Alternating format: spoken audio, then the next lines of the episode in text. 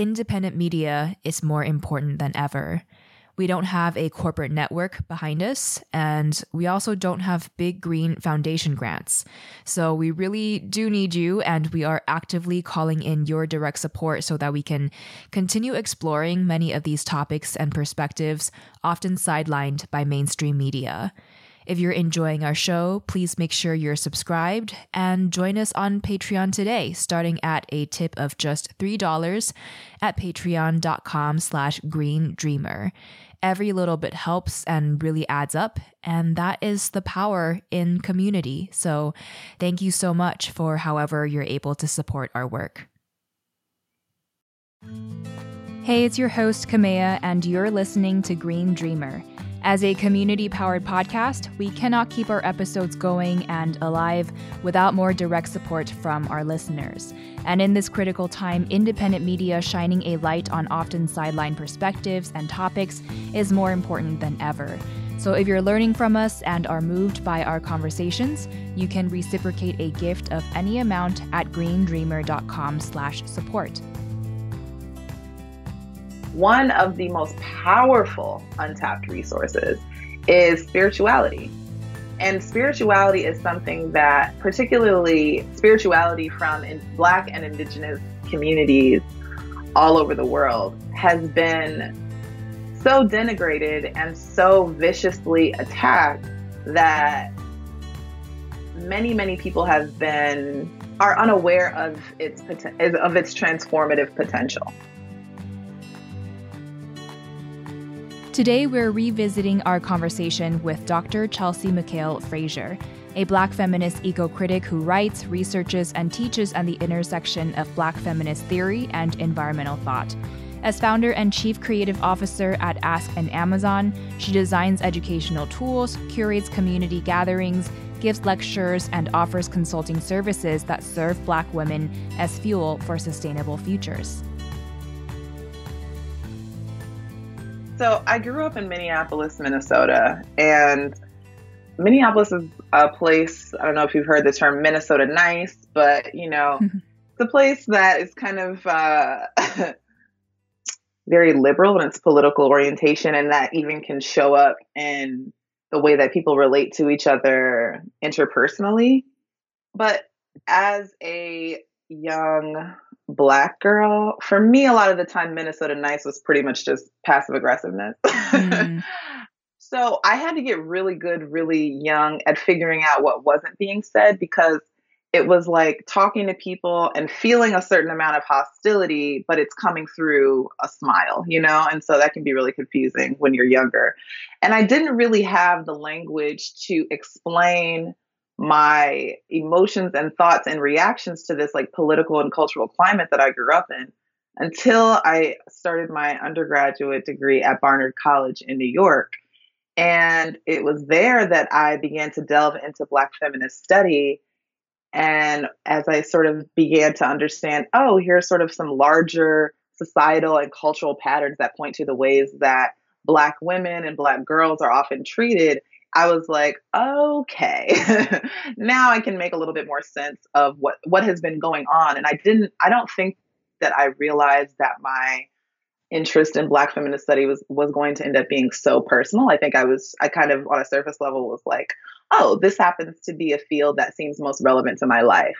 And then upon further reflection, I was like, oh, this is a field instead of logics and and language that has helped me make sense of how my life relates to this larger world that I grew up in and I'm currently participating in.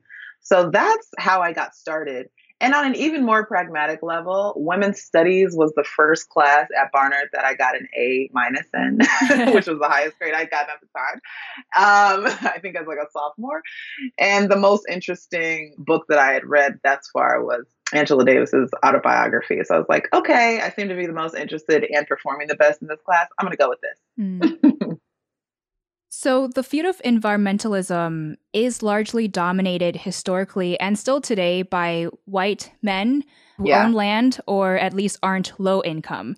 So, yeah. my question is whether this is the result of our institutionalized injustice, just having sidelined and marginalized more Black, Indigenous, and people of color, as well as low income folks, or whether it's just a matter of how people with different identities and backgrounds may have discussed and viewed environmental issues through different lenses. So, like racism, sexism, classism, or public health.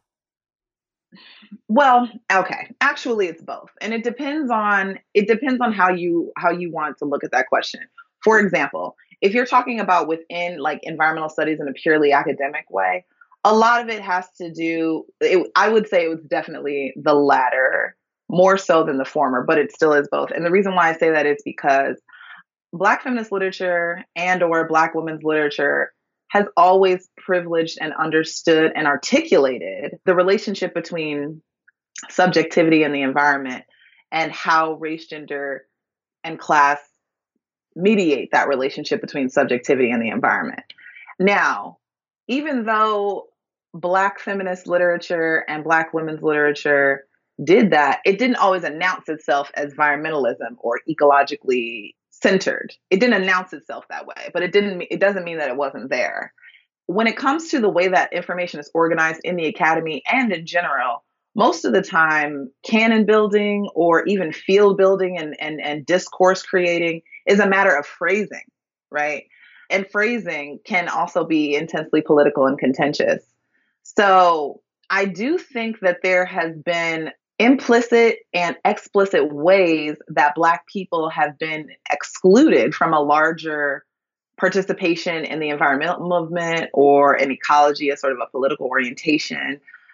However, it doesn't mean that basically Black people, Black women, and even Black feminist studies hasn't been authoring their own understanding of ways of being in the world and ways of articulating relationship between different entities. So today you identify as a Black feminist eco critic, and I feel like many of our listeners may not be familiar with the field of eco criticism. So can you share what this is all about and how it helps us to make sense of ourselves and our evolving relationships to the environment?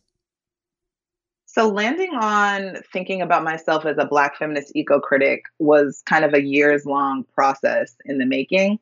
I knew that black feminism was again sort of like where black feminism is where I find my my intellectual home.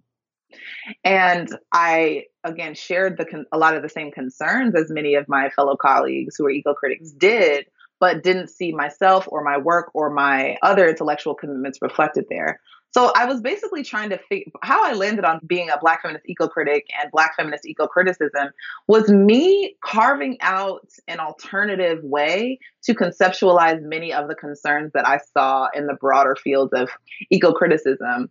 So it wasn't necessarily an attempt to, just to be clear, like to diversify eco criticism or to, you know, diversify the environmental humanities or to include myself in that conversation necessarily, although those have been many of the um, kind of byproducts of that. And I'm grateful for that because I, again, do appreciate building community, intellectual and otherwise, with a lot of those folks. But what it was an attempt to do was really think about what it meant to acknowledge, again, um, to go back to your to your previous question, the logics and understandings of ways of being in the world and ways of being in relationship with the environment that were rooted specifically in black feminism and because i didn't ha- i didn't see too many other people around or really anyone around me who articulated the concerns in that way i needed some language to make sense of myself so i didn't st- feel like i was constantly jumping back and forth between all of these different kind of like identities and lines of thought i needed to figure out where my place was and a lot of people mistakenly refer to me as a black ecofeminist. Mm. And you know, ecofeminism is related to the work that I do, but ecofeminism is not is not rooted in black feminism. In fact, unfortunately, ecofeminism has suffered from a lot of the same things that eco-criticism and the broader environmental movement has suffered from, which is a lot of homogeny and homo- you know what I'm trying to say. Yeah. you know, there was only one kind of person represented in those conversations. Mm. And so black feminist ecology is a set of principles, a reading practice, a framework that is about under that is rooted in in black feminism specifically. And that's part of the reason why black feminist eco critic fit so well once i finally landed there. Right so, yeah. in applying your Black feminist perspective to eco criticism, I know you actively write against what's called colonial earth ethics. Yeah. How is this at odds with environmental justice? And yet, how has it been reflected in the various environmental solutions promoted and implemented today? Oh, my goodness. I mean, pretty much in every way. um, colonial earth ethics are slippery, right? And that they show up again in our best sort of or our most celebrated, rather, forms of resistance to ecological violence. So, by that I mean that if we're overly focused on reform, it keeps us from being able to see that, as my articulations of colonial earth ethics point to, a lot of these issues that we're suffering from can't be reformed. They need to be abolished, reworked, repurposed, mm. but they can't simply be reformed. And so colonial earth ethics describes basically a set of practices that perpetuate ecological harm. And it's rooted in a functionally relationship with the environment where it's it's exploitative, right? Theft, whether legal or illegal, is a key component of colonial earth ethics. Physical and cultural dispossession of particular peoples is a feature of colonial earth ethics it's functionally an understanding of the world that that perpetuates an idea of disconnection from the environment and a disconnection that then absolve practic- the practitioner knowingly or unknowingly from the responsibility to the environment. I was just talking to the director of Terralingua, which is a nonprofit focused on protecting and en- enriching biocultural diversity, which includes biodiversity, cultural diversity, and linguistics diversity. And I had a major aha moment when she talked about how the major political frameworks that we understand today, from socialism to capitalism, communism to fascism, all of these political frameworks across the spectrum share in their view of nature being resources for human use. So mm-hmm. none of these really go back to the roots of addressing our view of separation from the environment. Yeah. Yeah, and that and the view of the separation from the environment is kind of the condition that sets the stage for a colonial earth ethic to to happen.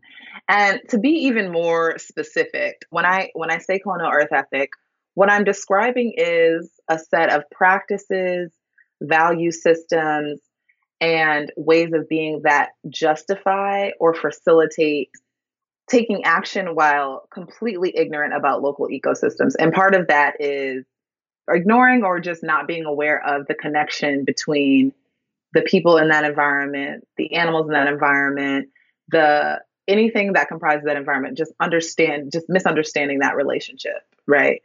And also just a willingness to enact violence when you understand yourself to be a part of an environment or you understand your connection to things and you understand that anything that you put out is going to come back to you you're a lot slower to just mm. to just outright violate the people and things around you because you know ultimately that you're violating yourself and that's what you want to avoid right, right. Um that's just sort of again just very basic. It's not really even that's not even so much about morality right? It's just kind of a pragmatic thing. So i think that that disconnection that or that connection that people just simply can't see that connection that really a colonial earth ethic obscures is part of what we need to be restoring. Mm. i also wonder if we're stuck where we are today because we exist in a system locked into a human construct. So, for example, things yeah. like nation states and these border lines that we drew and uh, the maps created through colonialism as well. I'm wondering if you can speak more to this. The way that we organize the world right now and sort of everything that we're complicit in is really about benefiting and funneling resources to one group of people or at the very least to uphold a set of practices that privileges one way of being in the world. One of the things that I always think about is the fact that our current ecological situation can often be boiled down to the fact that we have a very delimited notion of the human subject. And to be clear, like that's a lot of that's a lot of societal problems that we have that can mm-hmm. come that come back to the fact that we have a very delimited notion of what a human subject is. And I take my cues there from um, Sylvia Wynter, who really points out that there are so many problems, so many problems that we're struggling with, including including the unequal distribution of resources that come down to the fact that functionally if you're not a white man mm. interested in perpetuating capitalism that your very being is at risk and that everything on the earth is kind of right now funneled towards supporting that way of being and we and privileging that way of being and that's where some of the imbalance comes from as well my guess would be no to this question, but do you think it's possible to achieve environmental justice by working inside of this colonialism rooted system itself? Or, or else, how much of it do we need to dismantle and undo in order to get there? because things that we exist in today and accepted truths like nation state borders, private land ownership, placing monetary value on everything to make them yeah. fit for the marketplace, but that have led to so many otherwise meaningful and valuable and enriching things becoming transactional or undervalued. I feel right. like these are things that have been limiting what environmentalists can do to regenerate true abundance for people and our planet the simple answer is no. But when it comes to thinking, when it comes to really sitting with the exercise of world building, you have to consider what your alternatives are. And you have to think about untapped resources, right? One of the most powerful untapped resources is spirituality. And spirituality is something that, particularly spirituality from in Black and Indigenous communities, all over the world has been so denigrated and so viciously attacked that many many people have been are are unaware of its of its transformative potential. When I'm thinking about alternatives, I'm interested in moving away from a colonial earth ethic and thinking about the ways that black feminist ecology and spirituality is a key component of black feminist ecology can really open doors for something new, right? Not necessarily in sort of, uh, I think what another difference that I would say Black feminist ecology has from environmental, from traditional environmentalism is, you know, there's a lot of rhetoric around quote saving the environment, mm. and even that is is kind of rooted in a particular um, religious philosophical doctrine that that thinks that saving is the is possible and necessary is in our relationship with the environment. But really, we need to understand how to be in community with our environments. And spirituality offers a metric for doing so that is not so hierarchical. Right. Or at the very least, understands the hierarchy as humans not being on the top because we're not. right, for sure.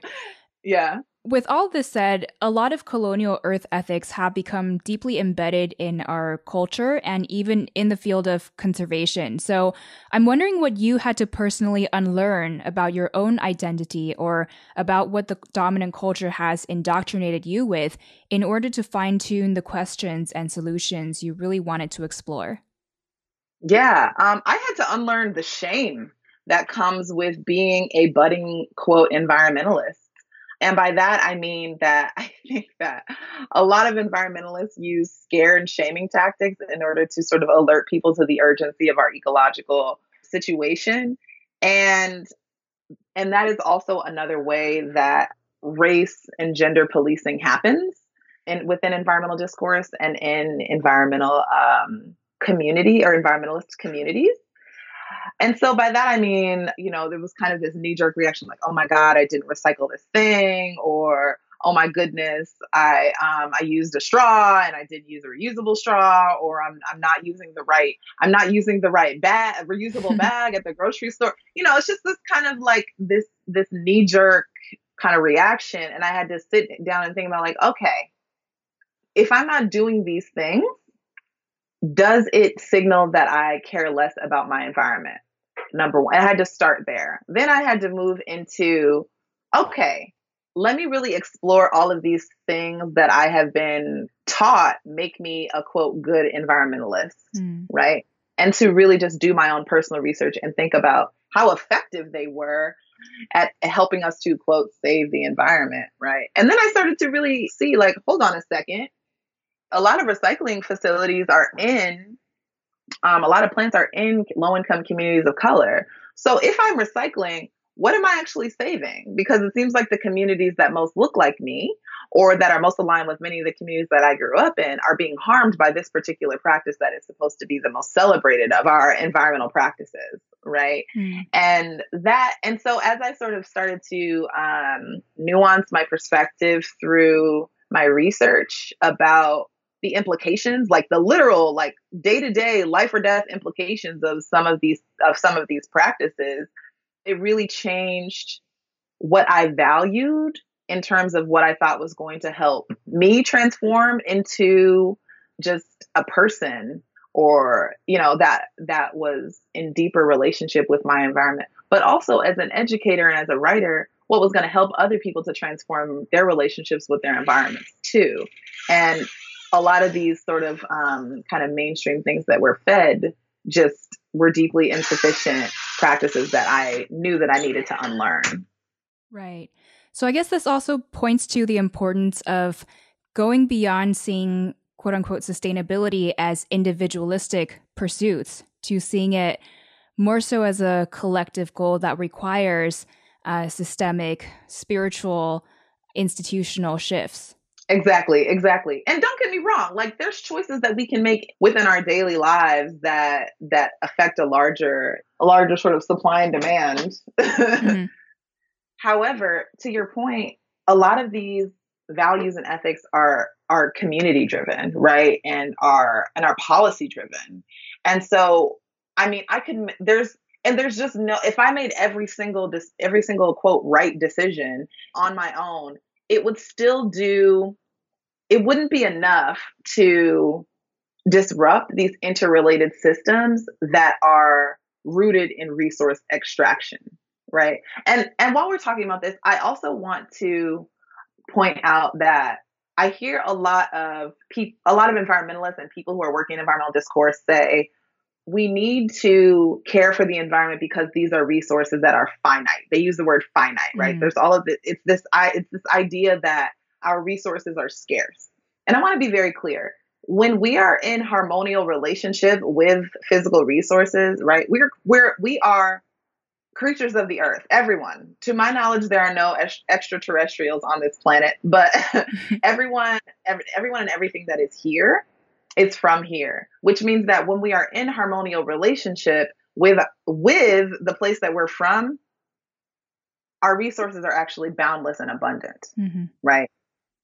but because everything, again, on a policy level, on a cultural level, is sort of geared toward this understanding that we only have so much, it then create it then creates a relationship where extraction is the norm, right? And and then extraction becomes justified.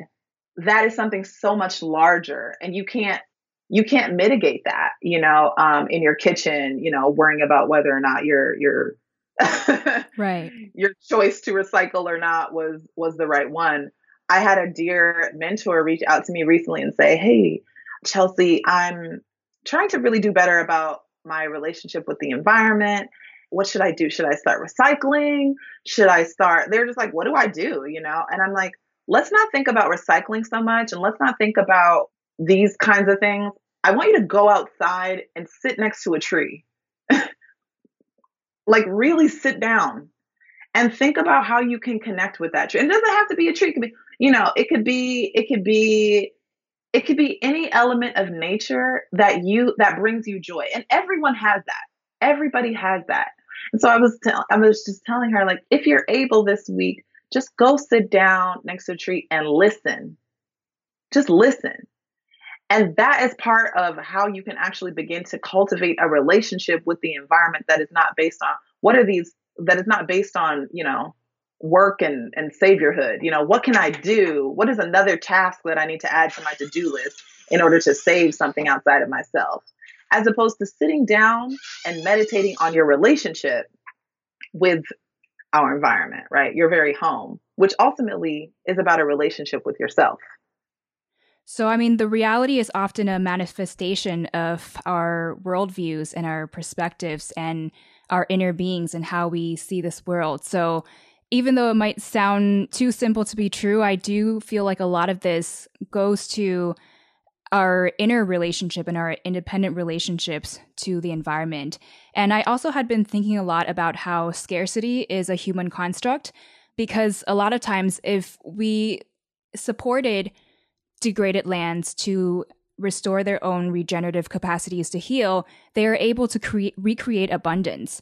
Absolutely. But I also wonder how much of this scarcity narrative has perpetuated a lot of division and competition among humankind and justified control, justified hierarchies. Because if there's a scarcity of resources, then we need somebody to control and manage how how we distribute and use these resources.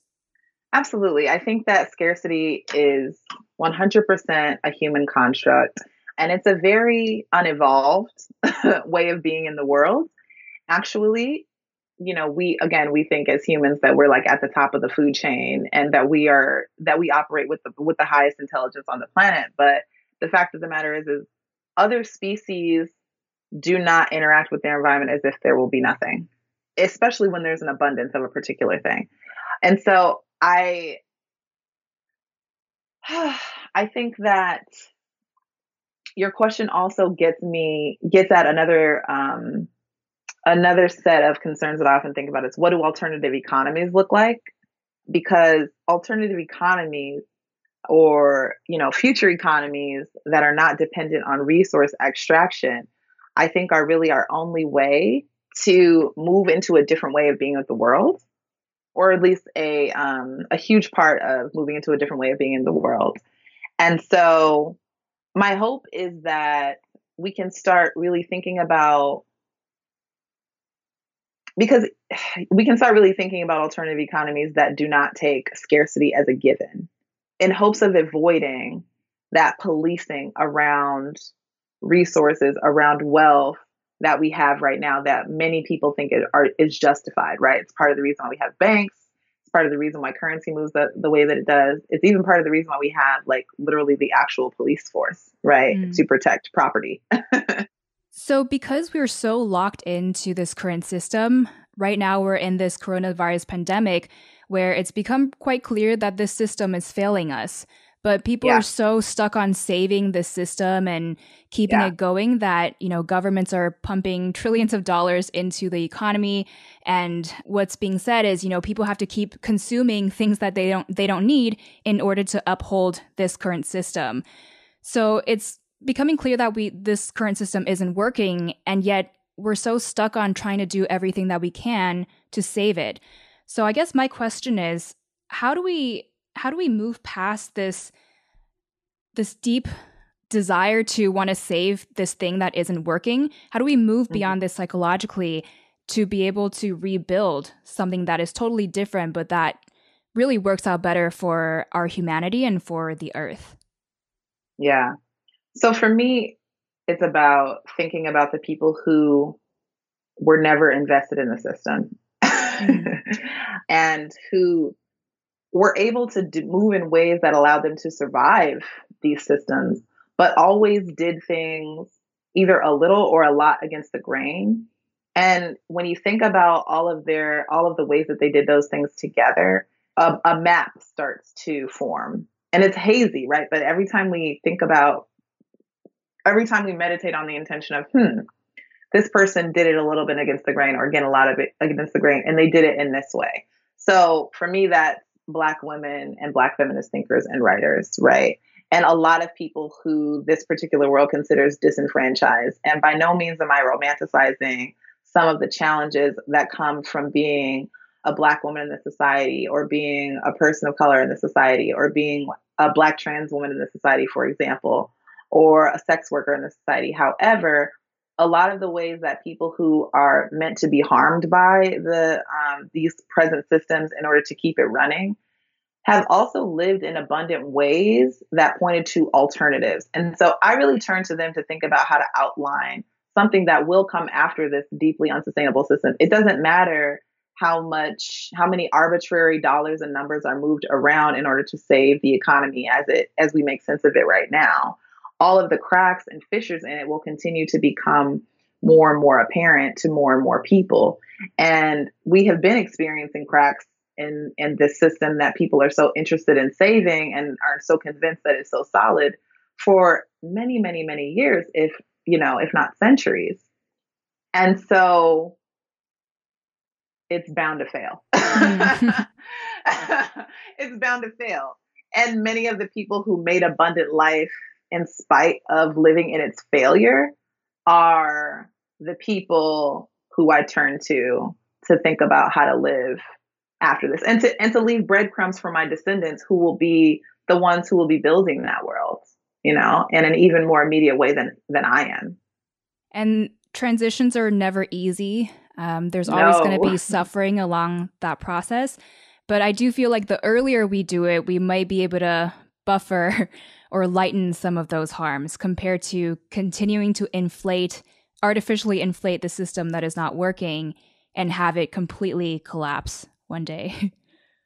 We'll see. Time will tell, you know. Um I I think a lot of people are sort of worried about the apocalypse and you have people like panic buying and hoarding and doing all of these things like getting ready for the quote end, but Octavia Butler was a genius and a prophet, and one of the things that she told us is that the collapse of society was going to was going to be a slow burn. Mm. It was not going to be it wasn't going to be cataclysmic. And then what she did in the Parable of the Sower series was give us a very detailed picture of what that decline was going to look like and how and how it was going to move and what you know she gave us a picture of what it was going to look like at the end of it but also sort of making very clear like this was not a, an apocalyptic event that led us here. This was not a grand collapse.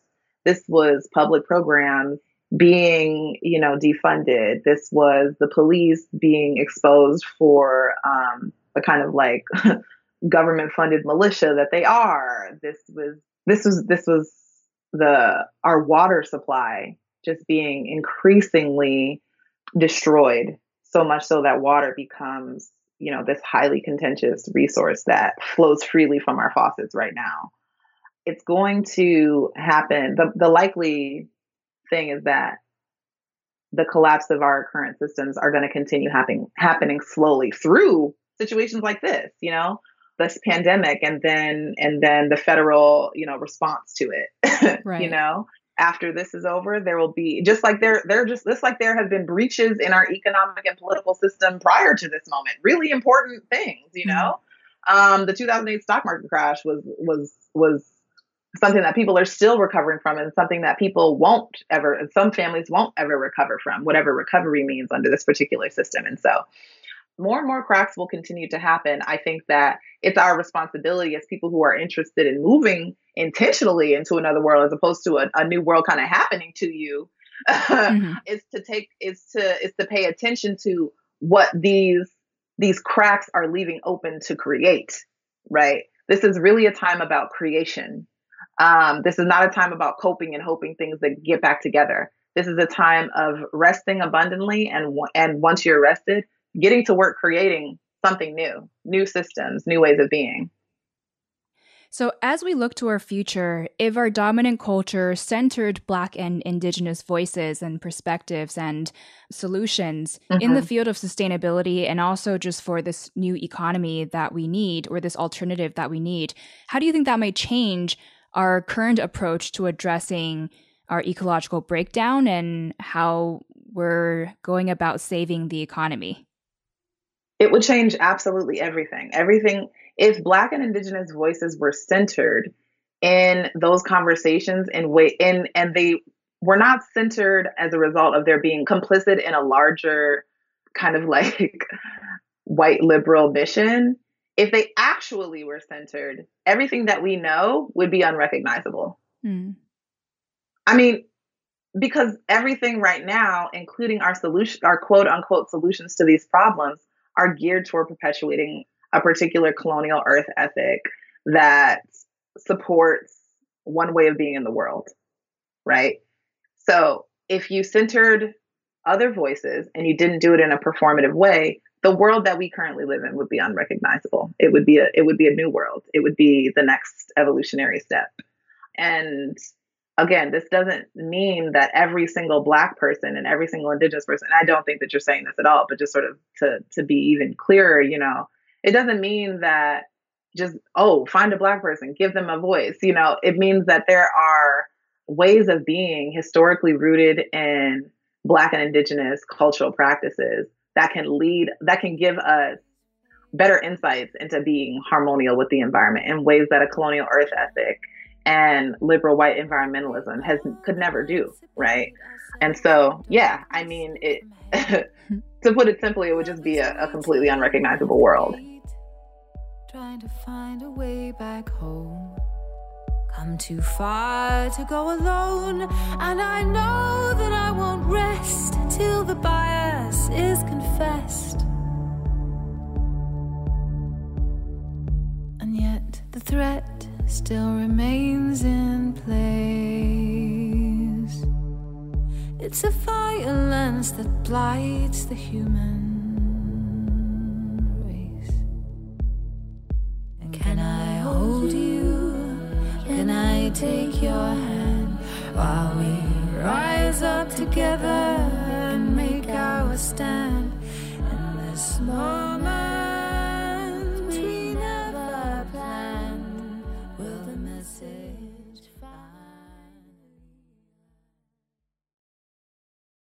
And as we're wrapping up our discussion, I'd love for you to share whatever else you feel is important to get across to our listeners that I didn't get to ask you about, as well as your general cause to action for them and how they can support your work. I'm an English teacher at heart and a writer. And so, one of the most transformative things that people can do is to continue reading and continue really understanding alternative ways of being in the world and even if there's no green in the title, no environment in the title, no e- ecological in the title, or anything like that, even if it's not considered a quote environmental text, just expanding yourself is one of the ways to really deepen into your relationship with the world because you'll have an expanded understanding of your place in the world, right? So I just I just always encourage people to keep reading and keep writing. However, when it comes to people who are aware that our current system is not working, that our current practices are not working, and that even if and a lot of people can are are even like the beneficiaries of all of the ways that this system works, and they can even see like this isn't working, this is not sustainable, right? Reading is only going to take us so far. There, ha- it has to be accompanied by some action. And so, when it comes to people who are interested in wealth redistribution, find the organizations, find the Black and Indigenous led organizations in your corner of the world and fund them. You don't need to go in and tell them anything. you don't need to go them trying to educate anything or anything like that. Most, if you have the resources and you're trying to be a part of something different and something new and being a part of the, le- the next evolutionary step of our world that does not rely on the exploitation of Black and Brown people, go and fund the institutions, practices, and movements that have been doing that work, right? Because none of this is new, you know. Um, alternative world building, alternative, um, like none of that is new. So I just want people to know that part of the only way to really ensure that that's going to happen. You can read all the books in the world, but if you're sitting on the resources, it's really time to thinking about how and what ways you can redistribute those resources. And finally, because as we sort of been talking about in this podcast, the people who will lead us out of this ecological mess is going to be the Black and Indigenous collectives and communities that have been doing the work and been spearheading this conversation. And so, one of the best, and they are often at risk of some type of violence, whether it's a slower violence or a more immediate violence. And so, one of the best things that you can do is figure out ways to literally physically protect a lot of our future and present leaders, right? And that again can go back to resource distribution. And sometimes, as we can see in a lot of the protests that have been happening all over the world, it literally means people of privilege, which is often white people, standing in harm's way standing in front of Black and Indigenous people who are putting their lives on the line in order to ensure and raise awareness around this new world that absolutely needs to happen. And so those are those are the biggest things. Keep reading, keep writing, figure out how to distribute resources to the people who need them who will lead us and figure out how to protect at all costs the people who will continue to lead us. Uh, and um, one of the ways that I have been in my own work opening up pathways for that is to allow people to to fund particular sessions that I do within my organization, Ask an Amazon. Right. So I'm I'm so happy that we get sponsors who are like, okay, you provide mentorship to people who might be experiencing financial hardship, and I know your platform is geared specifically toward helping um, disenfranchised folks that come from a particular socioeconomic background or um, particular race, race and ethnic background or gender background, whatever. And so that's one of the ways that I've seen my own community show up in terms of, um, you know, resource redistribution and protecting, protecting students, you know, again, our future leaders from from the harm that can and most often does come their way at some point during their journeys. So those are those are the things that I've been thinking about in terms of call to action. Mm. Well, Green Dreamer, if you want to learn more and stay updated on Dr. Frazier's work, you can head to askanamazon.co and find Ask an Amazon on Instagram, Facebook, and Twitter at Ask an Amazon. Dr. Frazier is also on Patreon at Black Feminist Ecology Project and on Instagram and Twitter herself at Amazon underscore scholar. Dr. Frazier, thank you so much for joining me on this um, podcast today. It's been incredible. We covered so much, and there's so much for us to reflect on after this conversation. So we're so grateful. What final words of wisdom do you have for us as Green Dreamers? Mm, I mean, I just, I really appreciate the work that you're doing. And, you know, the title of your podcast, as soon as I received the notification that we might be having a conversation together, it made me think of the Zora Neale Hurston quote, the dream is the truth. Mm-hmm. And so I just want to encourage all of your listeners to keep that in mind that there's nothing arbitrary about dreaming and just continuing to trust that the things that we dream when we're awake and when we're sleeping can really lead us to better world. This episode of Green Dreamer was brought to you by listeners like you. To help us keep this show alive and reciprocate support for our work, you can head to greendreamer.com/support. We also dearly appreciate the five-star reviews and whenever you get to share your favorite episodes with friends. We also want to thank our partnership with Kalliopeia Foundation, which shares our vision and understanding that ecological, cultural, and spiritual renewal are interdependent. The song featured in this episode is Power to Change by Luna Bec. Our audio producer is Scott Donnell. Our production manager is Tammy Gunn. Our transcripts are edited by Janice Cantieri, and I'm your host, Kamea Chayne. Take care, and I'll catch you soon in the next episode.